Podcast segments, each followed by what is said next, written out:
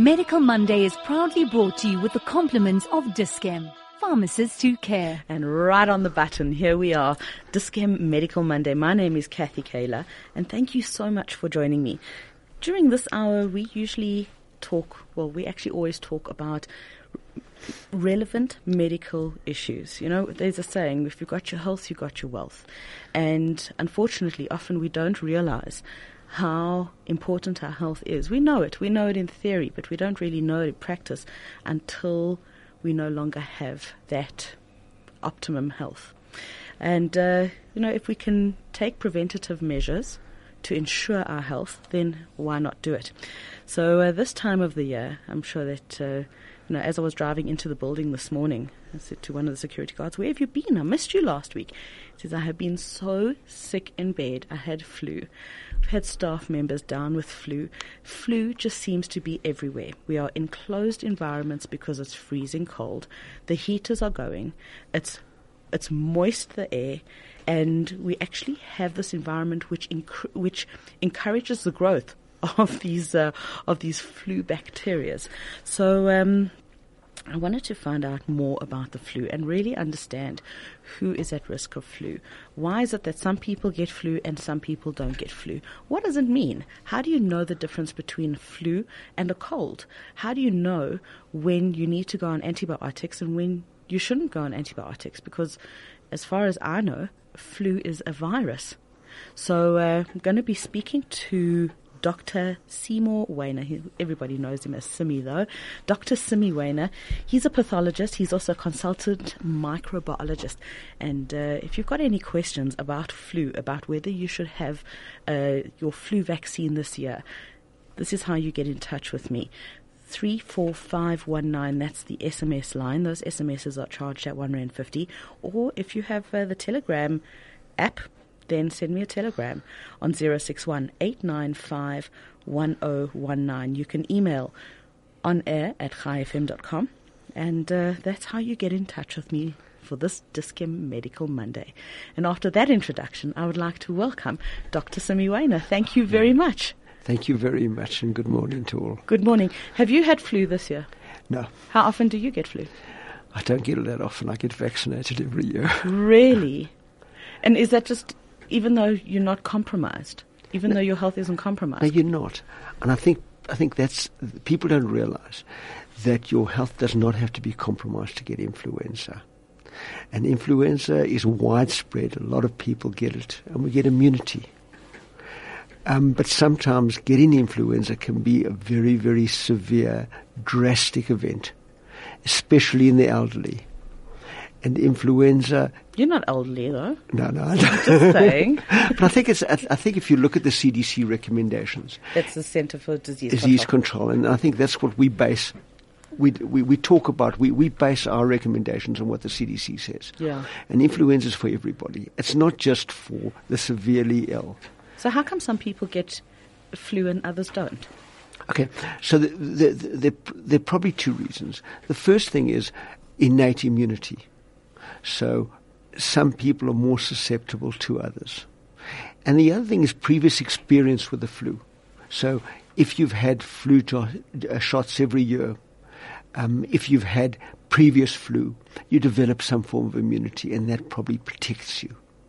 But it won't protect you from when we get uh, these um, major changes in the flu virus call, um, in which you get a, a unique strain. You know, we all know the swine flu. Yeah. And that's I think it was a unique... the Sydney flu. I mean, there, there's been some very yeah. serious flu epidemics. Yeah. And that is, c- can be catastrophic. And I want to kind of like remind you of what happened in the First World War. People forget about it. I know, I've completely forgotten what happened in the First World War. Tell me. So, in, in the First World War, we had what's called Spanish flu. Yes. Um, and soldiers left from Fort Lauderdale, crossed the sea, um, went into Europe. They were captured. They crossed the trenches, and influenza accompanied them. And influenza killed youngsters. And if you read the reports about Spanish flu, they were fine in the morning and dead by that night. So what happened? Sure. So that's almost like the, the Black Plague. Yeah, there, it was astronomically catastrophic. Why did it happen? Because sometimes the immune system overreacts. So um, it's just an absolute overreaction of the immune system, and that potentially kills. And that's what happened in with the with the with the great flu epidemic.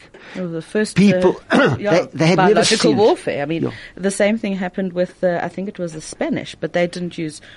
It wasn't flu. It was uh, measles. I think they took when they went into South America.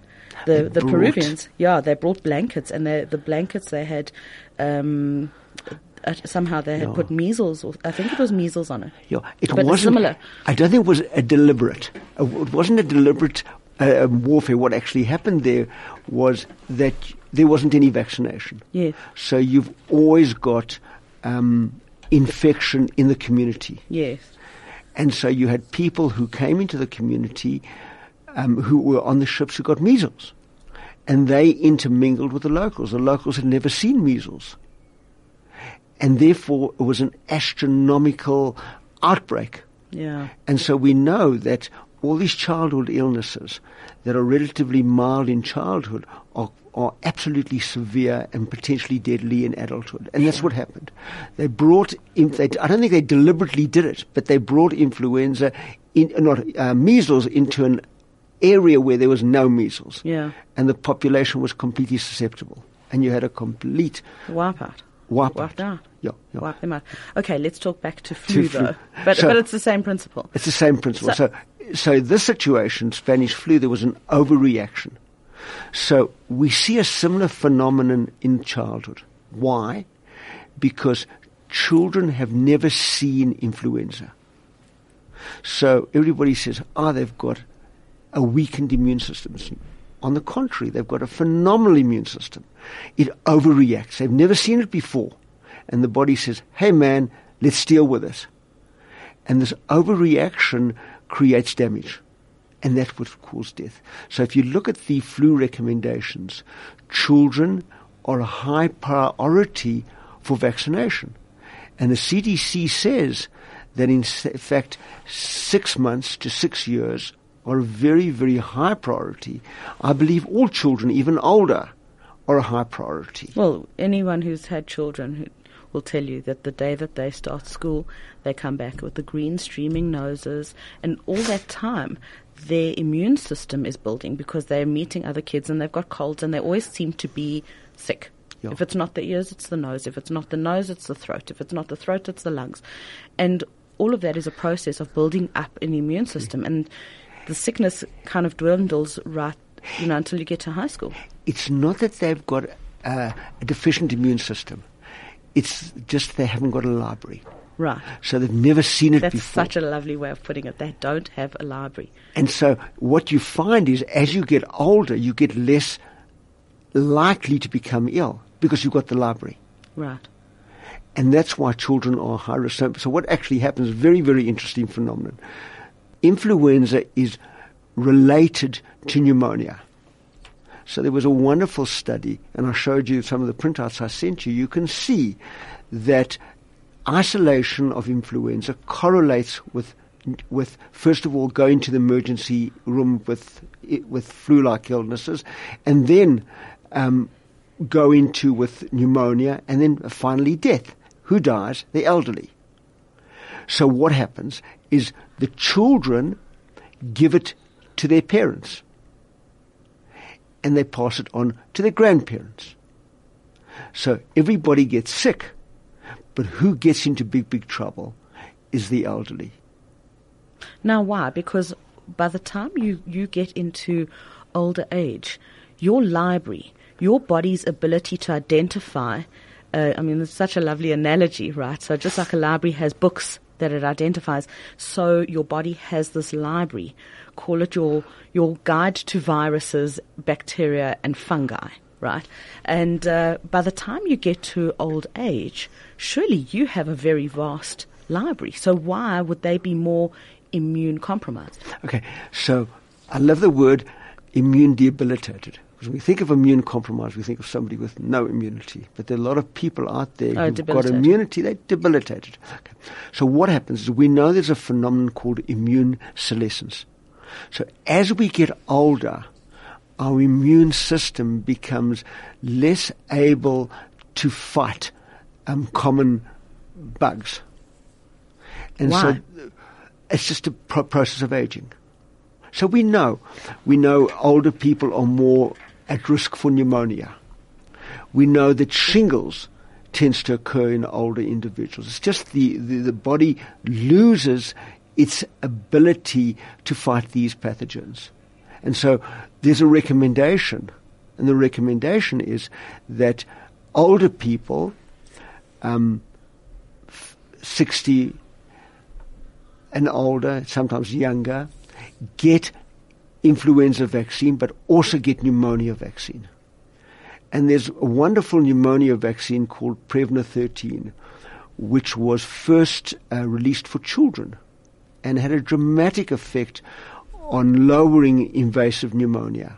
Now, that that same vaccine has been shown to dramatically reduce the risk of pneumonia in adults. Um, it's a phenomenal so vaccine. So that's a pneumonia vaccine? That's a pneumonia vaccine. And you can have it any time of the year. Does it change? Doesn't matter. You can, first does of all... It, does the pneumonia strain change throughout no, no, the year? No, so, so, so, so what? So this vaccine was initially based on children. So what we looked at, we looked at those strains which most likely uh, to cause pneumonia in children, and we found, in fact, it's also important in adults. And therefore it's got thirteen strains that are common causes of pneumonia in children and adults. And so we recommend that all adults, um, sixty and older, have a single shot of Prevnar together with the flu vaccine. Where does one year. get it? At our doctor, or could we go to Dischem and buy it? You can go to Dischem and buy it. Um, you can get it to your doctor. The one thing I really want to emphasize, which I find frightening, people go along to the pharmacy, they say, I want a vaccine, and here's the vaccine into the handbag, and then the vaccine's completely rubbished. When you get vaccine, it must go from the fridge into the arm immediately. Oh, so don't take it anywhere, just let them do it for you at Dischem. Yeah. Dischem or your doctor, yeah. But the golden rule, not into the handbag and no delay. Must Don't leave go, it on your car seat while you quickly go in and do shopping. No, it's not, not, not even acceptable. Yeah. If you see, there's a, there's a strict cold chain, yes, which is observed, um, and all the drug companies. So when you bring a vaccine overseas, uh, from overseas, it's kept cold. Comes to the doctor's uh, reception, it's in a cooler bag, goes directly into the fridge. The same thing with pharmacies. Right. So a lot of these vaccines don't work because people put them in the handbag and then go to their doctor to get vaccinated, and then the vaccine's dead. Right. It's pointless giving giving it. But they will, though, if you go to a professional. And you, I mean, one assumes that they have maintained the cold chain. Yeah, so professionals should maintain the cold chain, and the pharmacies generally know to maintain, but there have been blurbs where everybody makes a mistake. And so the public must know that when they get a vaccine, fridge, arm. And the other point I want to make, oh, interesting, which is very important, is the arm and the anterior thigh, never the buttocks. What is the difference with that? That's important because it doesn't work in the buttocks. So everybody thinks, ah, vaccine in my bum. Never. Vaccines do not work in the bum. Vaccines must go into the arm or the anterior thigh in, in little children. Probably because there's too much fat for it to be absorbed and to become active. Are there some medications that do need to be injected into the buttocks? Generally Which is actually not, not the buttocks, it's closer to the hip. Yeah, generally not. Generally we want them into the into the arm. Interesting. Why can a flu vaccine not be a pill? Just haven't developed it yet. Um, Remember also a pill goes through the gastrointestinal tract and might be uh, so destroyed own, by acid. Right, and our own immune immune systems are stored one hundred percent. in our in our in yeah. our gut. Yeah. So, yeah. so so you destroy. So you go into Although, the arm, yeah. and the and the immune system recognizes it as strange, it's never seen it before. I've got to fight it. It's it's not a live object. In fact, it's called a subunit vaccine. It's little pieces of vaccine, of, of virus, and there's an antibody response immediately to that. Mm. It can't harm people because it's not live. It's small little pieces of virus. Okay. All right. So you said something very interesting about this, um, this Prevnar thirteen. You said that it has thirteen strains of the things that most commonly cause pneumonia. Is pneumonia not a viral strain no. on, in and of itself? Okay, so pneumonia is bacteria. Okay. So what really happens is influenza is linked to pneumonia. Why? Because influenza um, destroys the respiratory epithelium. And what's the respiratory epithelium there? It's there to protect you from the your own bacteria which you have in your nasopharynx. So we all have, not all of us, sometimes we have, but often we have pneum, uh, pneumococcus um, in our nose, in our nasopharynx. And that's sitting there fine, it's not a problem. We may, what's called, aspirate it into our lungs, and normally the respiratory epithelium deal with it. We cough it up. We've got what we call ciliated epithelium. We've got I G A. We've got... What's I G A? I G A is an antibody which is I understand ciliated epithelium. epithelium. That's got little hairs. Little hairs. Right. That's a cilia. And it, yeah, and it helps you to cough up. Cough it up. So as we aspirate... These, as we uh, breathe. Cili- I'll do the translations. As we breathe. as, no, no, no, not as we breathe. As we aspirate. Aspirate. So what happens is um, sometimes muco- um, respiratory stuff in our nose, instead of be instead of really um, us instead of it staying there, is gets into the lungs by accident. Okay. And so these ciliated um, epithelium beat and take it up, and we cough it out. Okay, what's the difference between breathing and aspirating? Aspirating, breathing is a normal phenomenon. Mm-hmm. Aspiration is when you've got um, a foreign, when, we don't, when you've got mucus, not foreign, mucus, which gets into the lung by mistake. Okay, it could also be if you if you... or drinking something and it goes down the wrong tube. That's aspiration. Right. And then you're going to cough it up and you're going to cough and cough and cough until it's out of there. Yeah, and that's aspiration. So the same thing okay. can happen with um, mu- mucus from your nose, and that might have pneumococci, bacteria that cause pneumonia. So what often ha- what normally happens is your host defense mechanism will deal with it.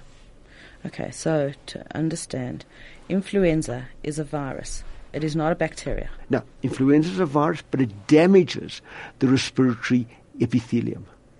Okay, so, and because it damages the respiratory epithelium, that's the layer, that, that's the layer around your, that kind of coats your, your, your respiratory system. one hundred percent. Right? No, uh, if you yeah, think of it as like a membrane, right? Upper part of then, it. Because of that, you can then develop pneumonia.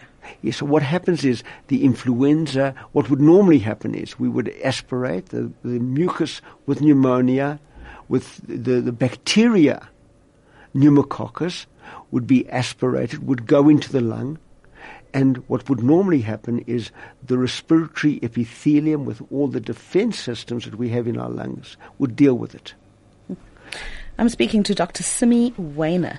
Uh, he's a pathologist and he's a consultant microbiologist. So he deals he, he deals in a very, very small world. If you've got any questions, we're talking influenza, but uh, I am going to open it up. If you've got, if you want to talk about other bacteria or infections or anything like that, this is how you get in touch with me. You can uh, text on three four five one nine. You can also uh, WhatsApp. No, not WhatsApp. You can send a Telegram message if you have the app on zero six one eight nine five one zero one nine, or you can email from anywhere in the world on air at chai f m dot com. Medical Monday is proudly brought to you with the compliments of Dischem, pharmacists who care. I'm Kathy Kaler, and thank you so much for joining me this morning. This very chilly Monday morning uh, for Dischem Medical Monday. Thank you so much to Dischem as well.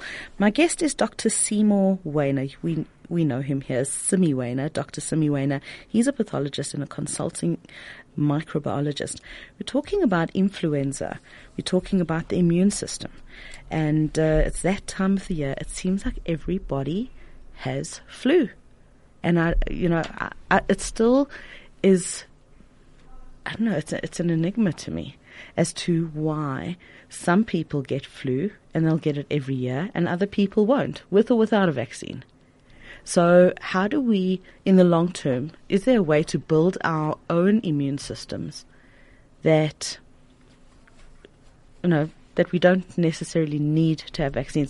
And I know that you are very, very concerned about everybody having you know, these influenza vaccinations every year, because you are on, as a pathologist um, and a microbiologist, you are on the front lines and you see when, God forbid, a child dies. And I'm not saying this to panic anybody, but it happened, when was it, last year? Last year, and we've had some cases this year. But those are anomalies, though. I mean, of the thousands of children that get flu, do you know what I mean? It's those are anomalies. But we don't want our children to be those anomalies. Right. Um, all right, let's talk about how we build our immune system. But I do know that you wanted to talk a little bit more about this pneumonia. Okay, so let, let's let, let's first of all deal with pneumonia, and we'll talk about generally. Okay, so how virus can actually weaken your system so that the pneumonia bacteria can actually come in and establish itself. It was pneumonia, and, that, and then that's precisely it. The influenza virus destroys the host immune system, your ability to deal with pneumonia, and now you aspirate the pneumonia, and the pneumonia causes, the pneumonia, you aspirate the, the, the, bac, the, pneum, the pneumococcal bacteria, and that causes pneumonia. And obviously, who's at mu- greatest risk? Is children? The older people. Uh, older no, people. Not the children. The older people, um, again, sixty, sixty-five, all the people who've really? got... I wouldn't even think of a sixty-year-old as old. No, sure. It's not old, but just that process of immune senescence is now starting to creep in. Okay, if you missed our earlier part of the discussion, there's, there's this concept called immune senescence. So as you're growing up, right, from from your infant infanthood all the way through your life, every time you get ill, your body develops an immunity to it. So if you've had measles, the, the vaccine, you will not be able to contract measles because your body would have built up an immune immun, an immunity to it. And so every time your body builds up an immunity to another pathogen, whether it is a whether it's a virus, whether it's a bacteria, whether it's a fungus, it's almost like a library, right? So it's got like this library inside. What I'm questioning is how is it that when you're older, like past the age of sixty, sixty-five, seventy, you have this massive library and yet your body doesn't fight the bacteria. I mean, as an older person, logically, you should have a much stronger bac- um, immune system than a child, and yet it doesn't work like that. And so there is this concept, Doctor Waner was saying, of immune senescence. Immune senescence is when your body just doesn't fight these pathogens anymore. Do we know why that happens? We don't know. It's just a normal function of aging. I think we should change the, what's normal, because it doesn't make logic. It doesn't make logical sense to me. We're getting older. We see a lot of. We see the same phenomenon in, in shingles. What is shingles? It's like a... Shingles is the chicken pox, chicken pox that's that it. you got as a child that is sitting in your dorsal root ganglia and being controlled by your immune system. I'm quite offended that you think I have a dorsal root ganglia. Craig, have you got a dorsal root ganglia? So, all right, tell us what a dorsal root, root ganglia, ganglia is. So that's just really an, a nerve, uh, an, a nerve area, and it sits there. It's controlled by the immune system, and so there's no problem.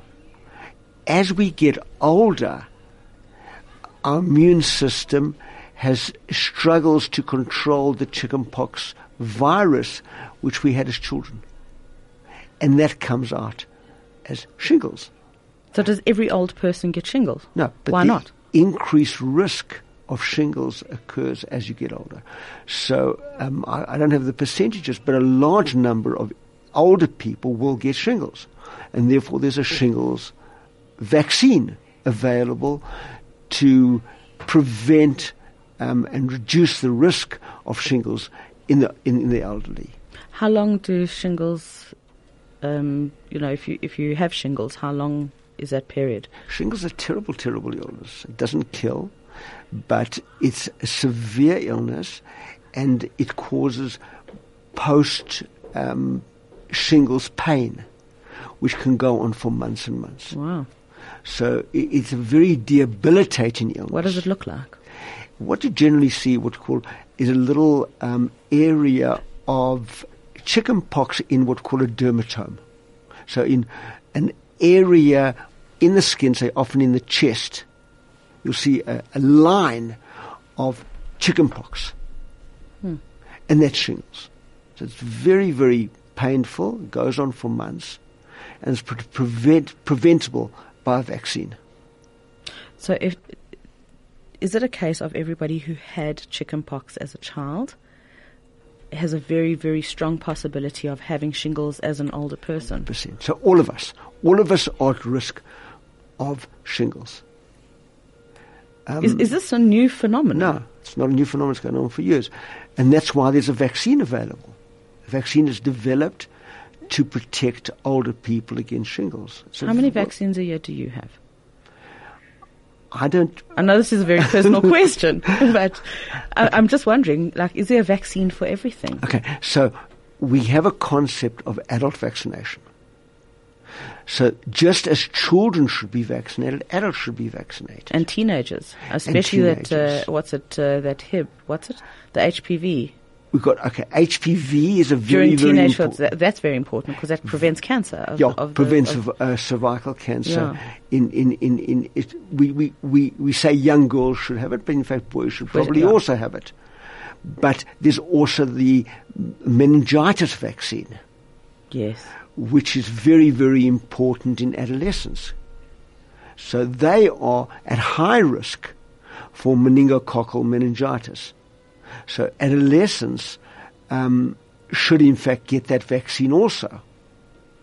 But if, so if we look at my age group, so I'm a little bit older, so um, yearly flu vaccine, yeah, a once-off Prevnar thirteen, um, a once-off shingles vaccine, um the other thing people forget about being boosted against tetanus. Oh, that's true. How often should they have that? Seven years? Every seven every years? Every ten years. Every, every ten, ten years. years. Okay. So there's a combination vaccine which they get tetanus, diphtheria, polio, pertussis. Now, pertussis is also relatively common cause of respiratory illness.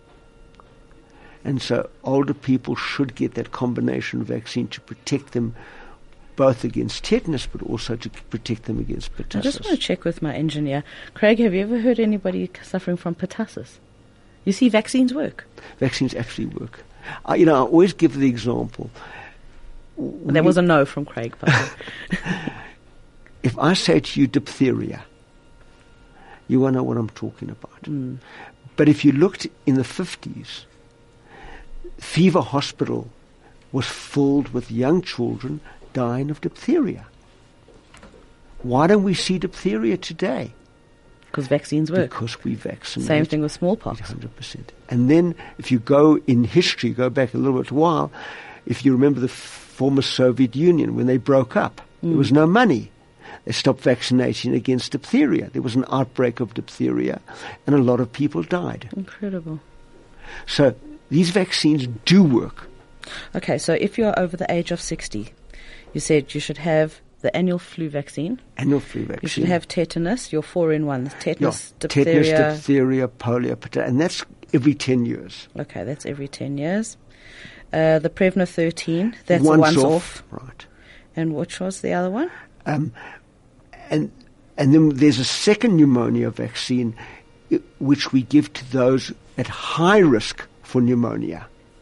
So somebody who really is older, debilitated, um, and at why, high why risk. If, if they work, then why shouldn't everybody have this the second pneumonia vaccine?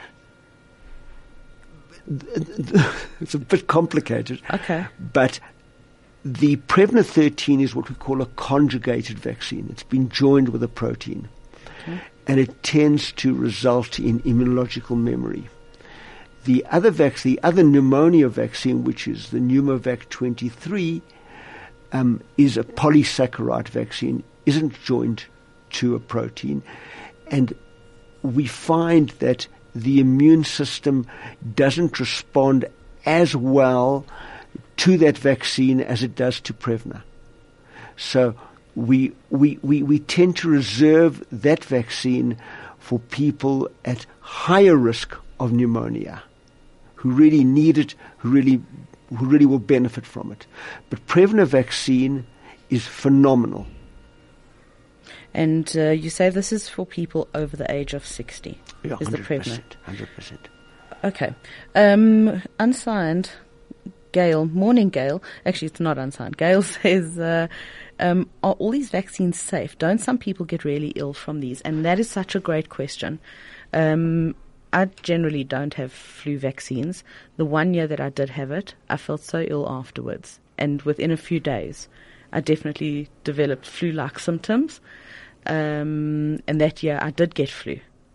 Now, whether my immune system was, you know, switched off or whatever the case may be, um, it's, I'm not, I'm not an isolated case.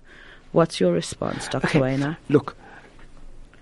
There are adverse events with everything. Any tablet, any medication you use, um, and that applies to vaccines. But the risk of adverse events is relatively small. And the, and everything in life is a cost-benefit. And so if you look at the benefit of the vaccines, they're phenomenal. If you look at the risk of adverse events, they're minute. And therefore, one shouldn't really dwell on the adverse events. One yeah. should talk about the benefits, and the benefits are astronomical. Especially if you are, you know, immune deficient. one hundred percent, yeah. Or immune debilitated. Debilitated, there we go. Um, unsigned S M S message says, uh, or it's actually, yeah. Can the can the live anti-pneumonia vaccine be administered any time of year, whether we suffer from chest problems or not? Great question. Okay. Thank it's you. A wonderful vaccine. It's not a live vaccine. It's not live. Not a live vaccine. It's it's it's. We take the we take the capsule of the pneumococcus, and we attach it to a protein. What's a pneumococcus? Pneumococcus is the bacteria that causes pneumonia. Okay. So each each. Uh, each bacteria is covered with a capsule, and I said there are thirteen different strains which we regard as important causes of pneumonia. So we take the capsule, we attach it to a protein, and that's given as a vaccine. Isn't that extraordinary? Isn't it extraordinary that we have the technology to remove the capsule from the bacteria? It's phenomenal. These are all... It's absolutely mind-blowing. Craig, I can see. He, can you see? His mind is completely blown. My engineer's mind is blown. The, the, these vaccines, the vaccines we've seen today, are relatively new vaccines. Um, but they're phenomenal. And are they... The, I remember there was a debate years ago as to whether um, one should use a vaccine that is made in a lab, or whether one should use a vaccine that's cultivated in a live animal. Do you remember that debate? Okay. no no vaccine. Yes. Or, well, first of all, all vaccine comes from laboratories. Yes. So the live vaccines um, are often cultivated in cell cultures. And often even the ones that we use for kill vaccines.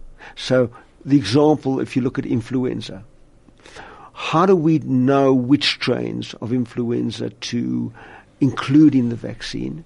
Great question.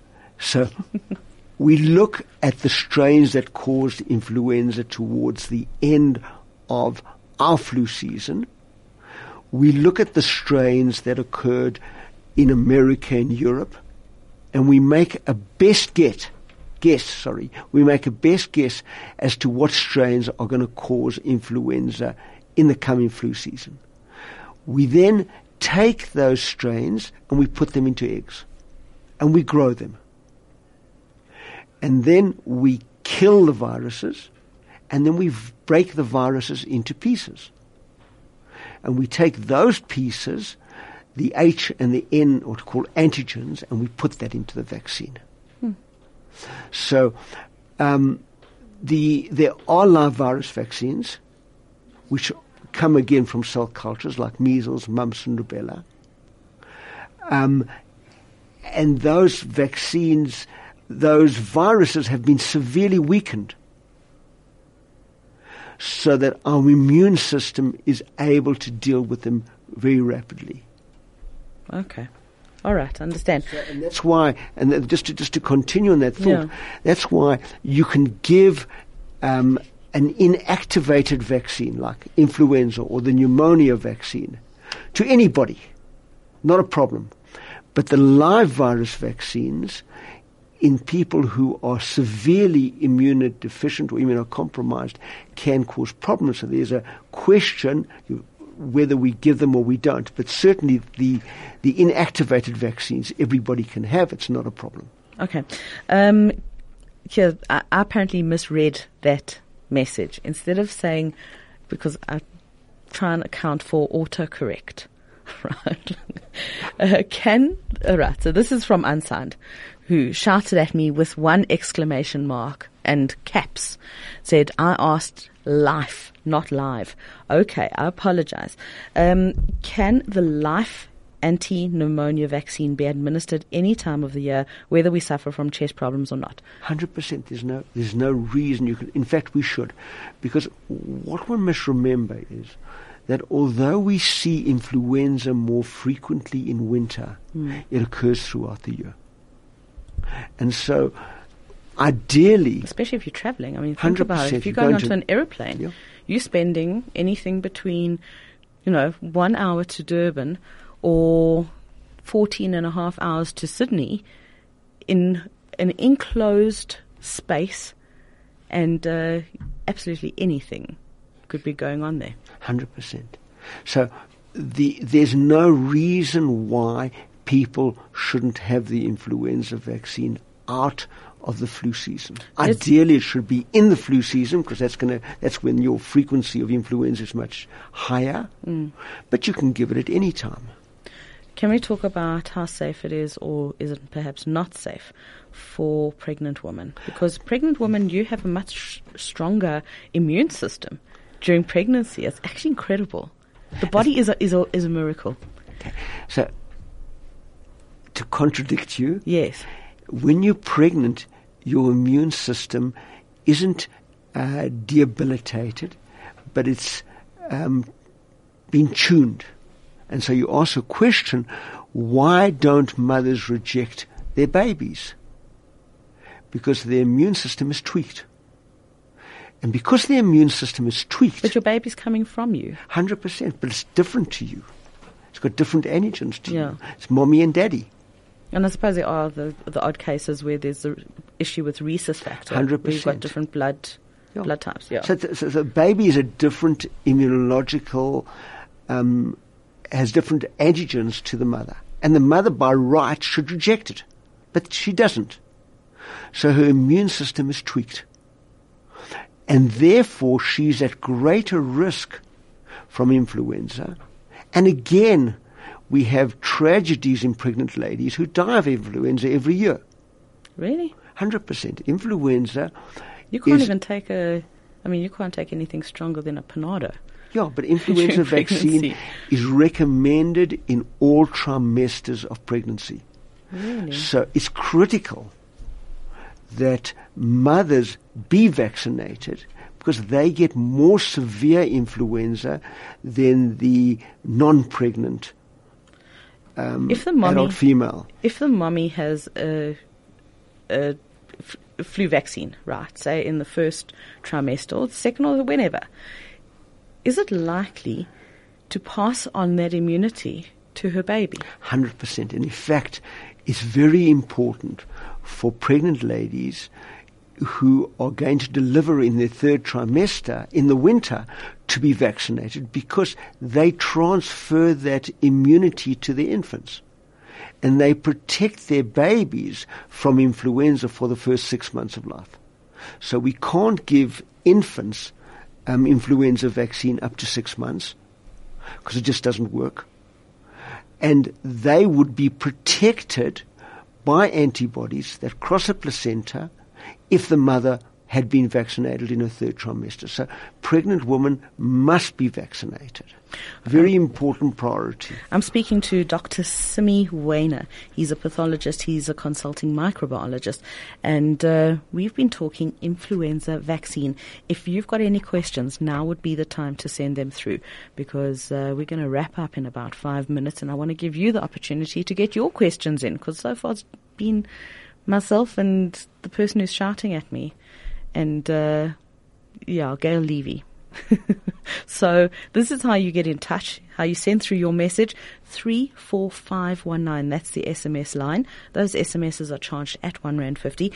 You can also, if you have the Telegram app, then uh, send me a telegram to studio zero six one eight nine five one zero one nine. If you like, you can even email on air at chai f m dot com. I'm Kathy Kaler, and this is the Dischem Medical Monday. Medical Monday is proudly brought to you with the compliments of Dischem, pharmacists who care. I'm Kathy Kaler, and uh, my guest today, we've been talking about influenza. If you look around you, it doesn't seem crazy. Everybody seems to have flu at the moment. And uh, yeah, my guest is Doctor Simi Waner. He's a pathologist. He's also a consultant microbiologist. And uh, if you've got any questions about flu, about I think vaccines in general. Can we take some questions sure. about vaccines in general? Then this is how you send them through. three four five one nine, that's the text line. You can also uh, you can send us a telegram if you have the Telegram app. And did you ever think we'd get back to that? zero six one eight nine five one zero one nine. You can also email from anywhere in the world on air at chai f m dot com. How do we long-term, in a, t- in a long-term health management plan, we've got to put immunity in there. So our immune, our immune system is actually stored in our gut. And how do we look after our immune system? How do we build that library? Okay, so first of all, there's a lot of things that you can do to look after yourself. High on the list, yes. High priority is exercise. Exercise, exercise, exercise. And the C D C recommends thirty minutes of exercise every day. And regardless of age, we should be exercising from day nought. Is that heavy exercise? Is that a brisk walk? Is that a, a stroll? Anything you can do is great. What we, what the more vigorous, the better, but not too vigorous. So I like the exercise bicycle. And thirty minutes on the exercise bicycle. Don't you ever bicycle, feel like it's just never taking you anywhere? No, it's wonderful. You watch T V, watch C N N, it's like me on my you watch B B C, and it's great. So, the, the, the, and but I want to really emphasize when you're looking at exercise, the older individuals, please check yourself up, because you don't want somebody who's got underlying heart disease to suddenly go crazy on the bicycle. So you build yourself up slowly, but if you're worried, have yourself checked out before you embark on that. Yeah, and balance also. And balance. So mm. The bicycle's nice because you don't have to worry about balance. People fall off the treadmill. And you can do that at home. Got a at home bicycle in front of the television. And then it's eating well, eating, um, eating v- vegetables, fruit, um It's about being careful of sugar. Yeah. And and being careful um, about one's weight and not becoming obese. Um, so it's eating and exercise. And one can't underrate how critical exercise is, not only for the immune system, but for every part of your body. You know, we used to believe that the neurons in the brain didn't regenerate. And we've shown that exercise helps the neurological system and reduces the risk of dementia. Exercise, okay. exercise, exercise. And also brain exercise. That's well, very important. Exercise. Do those crosswords. Do those Sudoku puzzles. Do keep your mind engaged and keep interested in life. Go onto YouTube. Go and look up documentaries. Keep engaging, because if, unfortunately, one of the one of the universal laws is that if you're not going forward, you're going backward, and there's no such thing as standing still. one hundred percent. Um, so just keep your mind active, and you know, uh, yeah, it'll keep you young. Absolutely. How important is sleep? Sleep is vital, and we know that people who are sleep de- deprived. Um, are more re- at risk for illness, and they in fact don't function as well as they should. So sleep is critical, and also has an effect on their cognitive ability. So sleep is important. Yeah. An unsigned message coming through saying, I had just tuned in, so I'm not sure if the discu- if uh, I've if you've discussed this. I'm a sixty-six-year-old woman and never, ever get flu. Must I still have the flu injection? Great Absolutely. Question. Thank you. Very, very important, because sooner or later you'll come across a strain that's going to make you very sick. So everybody, even if you've never had the flu. Is this like insurance? Vaccines. It is insurance. I hate insurance. But it's, you know, it is such it's a... It's a grudge purchase, firstly. Secondly, it, it yeah... Such such a cheap vaccine, and really, really works. You know, we look at the efficiency. If you look at the, the, the handouts I gave you, overall in the population, it's about forty to sixty percent effective if they get the strains right. But in younger people, it's much, much more effective. So a sixty-six-year-old must be vaccinated and must get the pneumonia vaccine. All right, so uh, because you missed this, let me tell you. What uh, Doctor Waner was, what Doctor Simi Waner was saying, is that if you're over the age of sixty, you should have something called the Prevnar thirteen vaccine. It's a once-off, right? And that's got thirteen different um, strains that can cause pneumonia. Um, then you have your tetanus, which needs to be maintained every ten years. Then you have your annual flu vaccine. And if you are very, very susceptible, or you're very, very weak, then you should have a second um, pneumonia vaccine. Which is called Pneumovax twenty-three. Pneumovax twenty-three. Which is a polysaccharide vaccine. Okay. So, uh, yeah. Otherwise, it's been very, very interesting. Thank Who knew we much. could talk about influenza for a whole hour and still be left over with so many questions? And... Uh, Doctor Waner, thank you very, very much. Doctor Simi Waner, he's a pathologist and he's a consultant microbiologist. You can join me this time next week for Dischem Medical Monday. God bless. Stay well. And uh, you know what? Don't let anybody get onto your dorsal root ganglia. Don't let them get on your nerves. Huh? Have a wonderful week. God bless. Bye-bye.